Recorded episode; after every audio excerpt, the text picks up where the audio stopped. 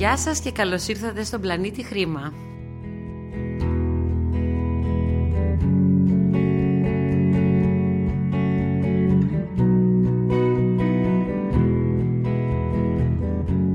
Hello and welcome to Planet Money. I'm Chana Joffe Waltz. And I'm Alex Blumberg. Chana, welcome back. Thank you very much. Good to be back.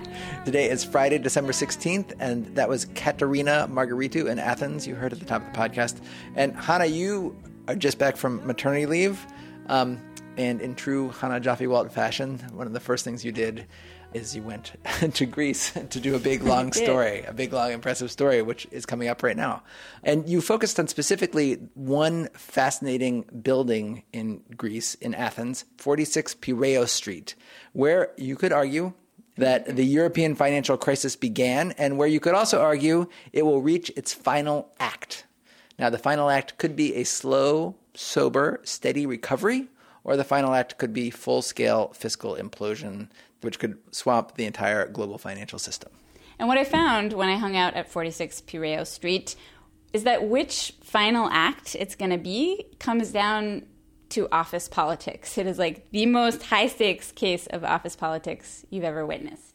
That's coming up. But first, our Planet Money indicator with our own Jacob Julius Goldstein, who is also back from big trip. You were just in China. I was. Uh, it was super interesting, but I'm I'm delighted to be back. We're delighted to have you back. Okay, today's Planet Money indicator: three hundred and eighty-seven thousand seven hundred and fifty every week for the past four weeks, on average of 387,750 people have filed for unemployment insurance for the first time. This indicator, people typically call it initial claims, I think.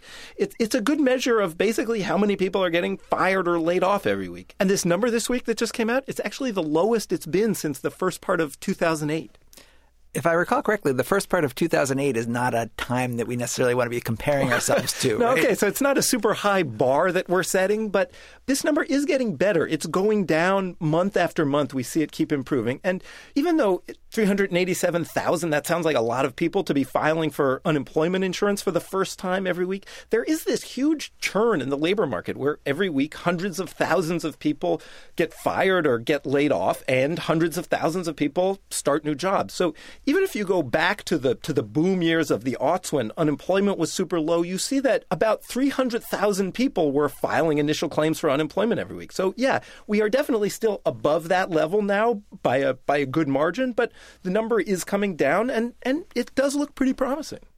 What happened to you in China, man? You're not the Jacob Goldstein I remember. You know, I, I got to say, I feel like this pessimist shtick. It's kind of a bad rap I got, right? I mean, I started this job in February of 2010. I come in twice a week and say what's going on in the economy. Obviously, it has not been a good time. So I come in, I report bad indicators. But, you know, things seem to be getting better. I, would like to think the indicator's going to start getting brighter. All right. Well, I, I'd like to think that too. Okay. Thanks so much. Thanks. All right, so to understand why this office, 46 Piraeus Street, why so much is riding on what happens there, it helps to remember what happened last week, last Friday specifically. European leaders came out with what they were billing as the definitive solution to the crisis in Greece and to the crisis in Europe in general. It was a pact which has to be ratified, but if it is ratified by all the European parliaments, it would make Europe look a bit more like the United States. Europe would have a stronger central authority, and the individual countries would have to abide by that central authority's rules, especially when it comes to their budgets. So, Spain or the Netherlands or Germany or whoever would all have to get their budgets approved by technocrats at the European Union. Yeah, so that pact raises a lot of questions, basic questions like how is that going to work. Because if, if you think about what they're proposing from our perspective, that means President Barack Obama is going to submit the budget of the United States to some sort of federation headquarters somewhere. And not only that, but if the Federation doesn't like our budget, you know, they could come in and insert their people in our country and start running things the way that they wanted. And, and that's basically what the governments of Europe are proposing, right? How is that going to work? And that question is how I ended up in Greece. Greece, in many ways, is already living in this new world. The technocrats are already there. Because the Greeks were the very first to get in trouble. A few years back, it all started in this building that I visited, 46 Piraeus Street, where the crisis began. Well, uh, uh, the elections were on uh, 4th of October 2009. This is Konstantinos Skordas. He works at 46 Piraeus Street, which is the Hellenic Statistical Agency. The Hellenic Statistical Agency, they gather all the government data and stuff. They put out reports and they say how much the Greek government is spending and on what. Exactly. And they do lots of things. But among other things, this agency prepares a very important number, important to our story, and that is the government deficit relative to GDP. And in 2009, the new party, the Socialist PASOK party, came in after that election and they were about to say something very shocking about this number. Yeah, I remember this. They had just taken power and they came out and said something like, Remember how the last guys in government told you the deficit for 2009 was somewhere around 6%? Well, they were wrong. The number is actually twice that. Everyone here in Greece said, What number is this? It's uh, it's outrageous this uh, this number. How? What happened? So what did happen? I don't understand. Nobody knows. Nobody knows. But you guys work at, you guys work in the statistics office. Mm-hmm. Yes. So I mean, it just it seems like why would you? You're the first people I would expect would know that, would not be surprised by that because you work here. Yes, but the people here who were worked about this matter said we did our job very correctly. At this point, one of Skordas's colleagues who's sitting in on the interview, Costadinos Paskalidis, taps my shoulder and, and jumps in. We, Sorry, say it again. Start again. we again. were very worry, worried about this. Everyone in Greece cheated, you know? that that, that uh, you guys cheated. Yeah, yeah. Cooking the, the numbers. Cooking the numbers. Did you cook the numbers? No. I believe no. But I don't know what the politicians did. Alex, let me paint a scene of what's going on in here. So I am sitting with Skordas in this tiny room in the corner of the first floor of the building. And this is the office of the union employees in the building. The employees are all unionized and they have their own little corner office in the very back of the building. And it is like full of smoke. It is incredibly smoky. There's tons of people in the room crammed into this tiny room. So it's sort of like a break room a little bit, but it's, It's also no, it's like it's like a VFW bar is what it feels like. Okay. But it, it's like people are keep cramming themselves in, and as we're talking, like the everybody knocks on the door, and they either get accepted into the room or not accepted into the room. And while we're having the interview, we have this whole audience of men watching us and like commenting as. Skordas is continuing to answer my questions. And when he says this thing, when he says, I don't know what the politicians did, this is wildly popular with our audience. There's lots of heads shaking and sort of shifting in seats and people blowing smoke to the ceiling, just saying, like, oh, yeah, yeah, the politicians, they played with the numbers. But this number, this change, the one from 6% to 12%, this was a much more dramatic change than, than had happened in Greece before, and it set off a pretty dramatic chain reaction. The people all around the world who loaned money to Greece got spooked, not just about Greece, but about some other countries in Europe that also use the euro. Maybe they weren't to be trusted either, and, you know, it set off a continent wide wave of distrust, otherwise known as the European debt crisis. Which pretty much brings us to the present, so to that grand plan to solve the crisis. And in essence, send the technocrats to supervise in the various countries and, when needed, to take over. This is the plan that they announced with lots of fanfare last week, and it's the plan that's been underway in Greece for over a year. So, to understand if it has a real shot at rescuing Europe, it helps to look at Greece, which is a real test case, and to look at the Greek technocrat in charge of fixing this agency. Uh, my goal is to make this a competent, boring institution and not to be in the limelight. Actually, not to have to give an interview like this one. Andreas Georgiou is the man in charge of executing the rescue plan in Greece. He's a no nonsense numbers guy. He is that kind of guy that opens an interview by telling you that he would prefer that you disappear. Right. He's quite shy. And remember, we mentioned this high stakes game of office politics. It is more like an office war with Georgiou, Andreas Georgiou, the technocrat, on the one side. He's the guy sent by Brussels, the capital of the EU. And on the other side of the battle lines, Konstantinos Skordas, the Greek union guy, the old guard, and all that entire crew in that smoky office on the first floor of the building. And the idea right, is that these two sides were supposed to work together, right? The technocrat and the old guard. The technocrat was going to come in with like the new Brussels way of doing things, and the old guard was supposed to sort of give them give him the numbers, and they were all going to work together and build this statistics office back up, make it the kind of place where the number doesn't suddenly double overnight. That was the idea, and it lasted exactly one day, August third, two thousand ten. Well, things. Uh appear to be difficult actually in some areas from the very beginning. The difficulties Georgiou, the technocrat, is talking about all boiled down to this. He thought, here I am, I have arrived, I am the chief reformer, I have been put in charge. Skordas, and everyone in the old guard said, not so fast. Georgiou thought, I'm going to come in, I'm going to start poring over the books and get to the bottom of that deficit number. It's how I'm going to spend my very first day. But instead, he winds up in a meeting with Skordas and the others that goes on all day long. Georgiou, the technocrat, could not believe how long this meeting went on. But Skordas, the old guard, just listen to how he remembers it. The time was very little. I couldn't understand uh, what kind of person was. Day two, Georgiou got to the numbers. He got to do what he had come to the statistics office to do to look at the government numbers and figure out what was going on, and specifically to look at that 2009 deficit number. Georgiou was going to spend all of day two settling the matter. He would calculate the true government deficit number. So he sits down, and within minutes of sitting down with the data, Georgiou realizes he's going to need a lot more than one day. Yes, in order to be able to count what is the deficit and the debt, you have to know what you're counting. Uh, you have to know which institutions belong in this concept called government.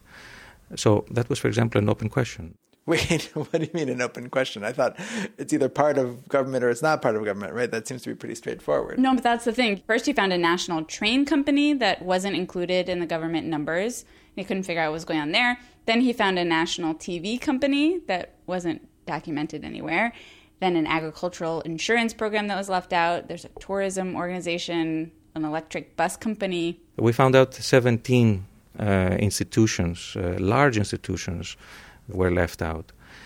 Why would why would they have been left out? Uh, I do not know, but this is the you asked me what I found. In principle, uh, this should not happen. So, in other words, it sounds like Georgiou, the technocrat, is checking the old guard's work and finding that they didn't do a very good job. Yeah. But he does feel like he can sort out the true number. He can apply his Brussels based procedure and figure out what the actual numbers are. And finally, at the end of last year, Georgiou and his staff had a new deficit figure to report to Eurostat, to the European Statistical Agency, for the 2009 government deficit. Final number 15.8. So, wait, so the original number is 6%, it gets doubled to 12% or mm-hmm. something. And then I think they raised it again after that to 13%. And then he's coming in and saying it's almost 16%. Yes, he is. But to be clear, Eurostat, the European based statistics agency, says this is actually true. This number is the real grown up European number. They praised Georgiou's methodology. The thing is, the hundreds of people who work beneath Georgiou's seventh floor office, though, the old guard, did not feel the same way. Everybody said, Oh, what number is this? We expected to discuss this matter. Some peculiar uh, words he told to us, and uh, we had a lot of questions about it. This is the moment where those office tensions erupted into actual fighting and the fighting took place in a meeting of the Statistics Office Governing Board. Skordas, who you just heard, the old guard guy, he was one of seven people who were on this board. They were something like a board of directors, and there was a lot of fighting over the role of this board. Skordas and the rest of the Greek board members wanted the board to be involved in anything that got reported about Greece, and they wanted a say in the number before anyone talk to anyone in Brussels. Certainly, before anything goes to Eurostat, which I'm gathering is sort of like the principle or something. Exactly. Yeah, they wanted to discuss long before that happened. They wanted to debate, and they wanted to vote on the number. And Georgiou saw this as a threat to his independence. He said, "You don't get to vote. This is not how it works." They would want to uh, approve uh, this uh, this figure. They would vote yes or no whether this should be uh, released to Eurostat. Um, what would have happened if they voted no? I do not know. I never allowed it to happen. I refused, actually, I, I explained. uh, that this was uh, not uh, consistent with the principles under which uh, statistics in advanced economies are, are being compiled. And did that work? Did that convince them? No, it didn't. It was a matter of contestation. But then something happened, which was absolutely shocking. Georgiou says a few weeks after he sent the new deficit number to Eurostat, one of his staff members, a union colleague of Skordas, sent him a note and asked to see him. And uh, presented me with a document uh, that um, uh, only existed in an email communication between me and my lawyer through my personal email. And uh, I said, uh, I said, I didn't say that he has has hacked into my emails. I said that this is the product of a criminal act, and um, and the answer that I got was that things like that happen. What things like what happen? That uh, things that are in my personal email could find their way uh, around. Said things like that happen in Greece, and I told him that uh, no, they don't happen in my country, or at least they shouldn't happen in my country. And of course, that is really what this whole thing comes down to. What should happen in Greece? What does it mean to be Greek? And, and who, who gets to answer that question? Because you have Georgiou, a Greek citizen who hasn't been in Greece for a long time, who kind of brought in the European vision. And on the other hand, there's Skordas and the old guard who have worked here for decades, and they feel like they should get to have a say in you know what gets said about Greece to the rest of the world and what gets reported. I did try to get in touch with the person Georgiou has accused of hacking into his email. The guy's lawyer said he wasn't going to talk and that he denies everything Georgiou just said. Georgiou went to the police though, and the police agree someone did hack into his email. The police uh, characteristically said this person, who the intruder, enters your email more than you do. Just to show you how bad things have gotten, Alex, when I asked Skordas about the email hacking, he denied that it was his colleague, his union colleague, and he also denied that it happened at all. I don't know a lot of much about these emails. I don't know. I don't believe something like that. I don't believe. Why not? Because, because it's too difficult. Who who would uh, would something like that? I don't believe that someone stolen his uh, emails. All right. So at this point, this process, sending in the technocrat to bring everyone in line, this process, which is at the center of the plan to rescue Europe, seems to be going pretty badly, right? the technocrat is dismissing the old guard. He's supposed to be working with the old guard is distrusting the technocrat, saying, you know, the hell with you and your fancy Brussels ways. Tension is giving way to outright hostility, which is giving way to cybercrime. Yeah, it actually gets worse. so after the alleged email hacking, that was the end of the board. Georgiou changed the law, so he got rid of several people who were part of the board. That led to strikes. So you have these like statistics office workers walking around on a picket line striking against Georgiou. And just so I understand, this is like economists and like the budget wonks and stuff like that. They're all in a yeah, union mathematicians. They, they're all outside his office picketing. Exactly. And at one point, actually occupying the building and shutting the doors so nobody could get in and go to work. That happened too. And then we have our beleaguered technocrat who's, who's had his email hacked, his staff launched two strikes, and then he gets a phone call. Uh, well, the first thing that I heard was uh, I was asked to provide um, documents. Asked by who? Uh, I was asked by the prosecutor for economic crimes. The prosecutor, Georgiou says, explained that the office planned to clarify that contested 2009 deficit number. And Georgiou immediately sent over 75 boxes of documents that explained how he calculated the number. Uh, in a few weeks after that, I got uh, another letter asking me to appear in front of the prosecutor. And uh, to my surprise, I um, they asked me where my lawyer was. Uh, and I asked uh, why I needed a lawyer, and they explained to me that I was being invited um, as a suspect, not as a witness. Wait a minute. He's been accused of a crime? Yeah, he, he accused someone else of a crime, and now he's being accused of a crime. He's being investigated, and if he's charged, he could potentially face a life sentence. Potentially under something called breach of faith against the state.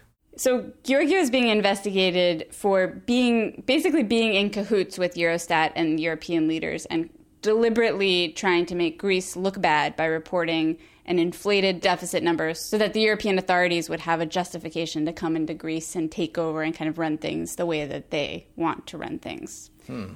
If this were a police procedural, I would ask, what's the motive? I mean, does he have a motive? Well, he's on the technocrats team. So if he has a particular way that he wants Greece to run and it's the technocratic vision, then I suppose he could want to make the number look really high so that they could say, you need bailout and you have to have austerity and I you have see, to right. do it the way that we want. Right, right. Okay. But the, I mean, the weird thing about it is that Georgiou is also Greek, right? He, he's a technocrat, but he is Greek. He was born in Greece, although he's been away for a long time. But he talks about taking this job as fulfilling a sense of patriotic duty.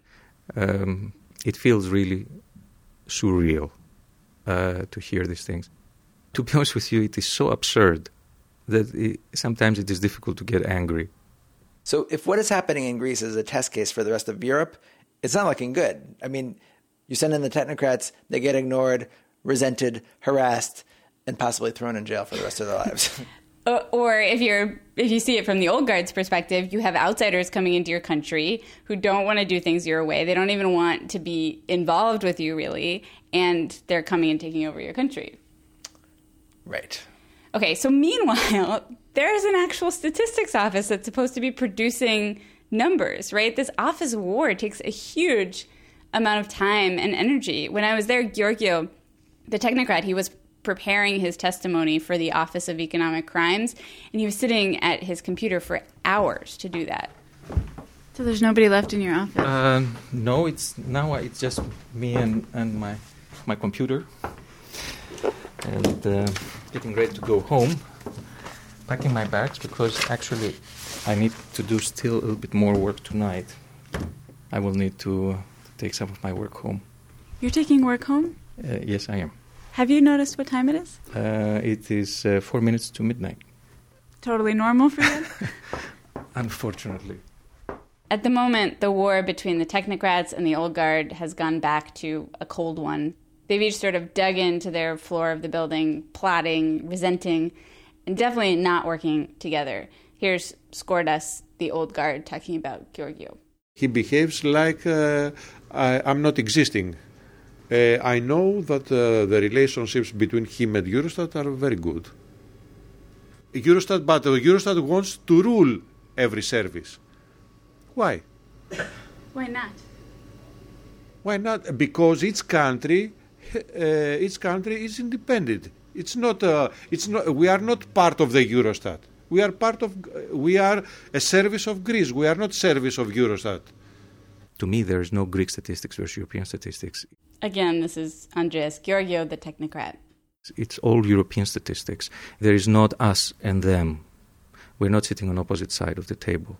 Although, for the moment, they do appear to be on opposite sides of the table, right? They're not at the same table. No.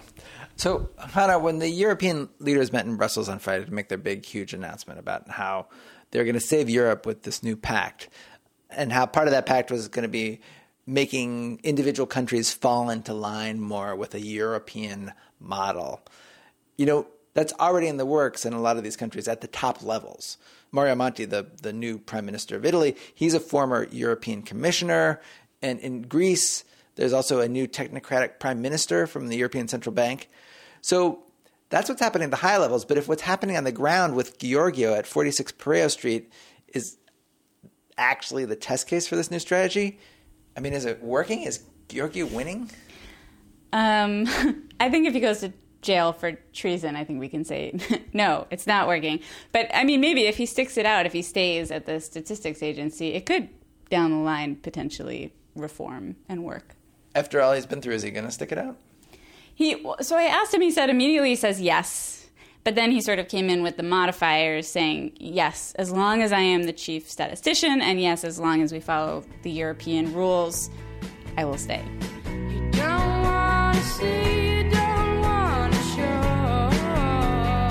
I think that does it for us today. We would love to hear what you thought of the show. You can send us email at planetmoney at npr.org. Or you can find us online, npr.org slash money, or find us on Facebook or Twitter. I'm Alex Blumberg. And I'm Chana Joffe Walt. Thanks for listening.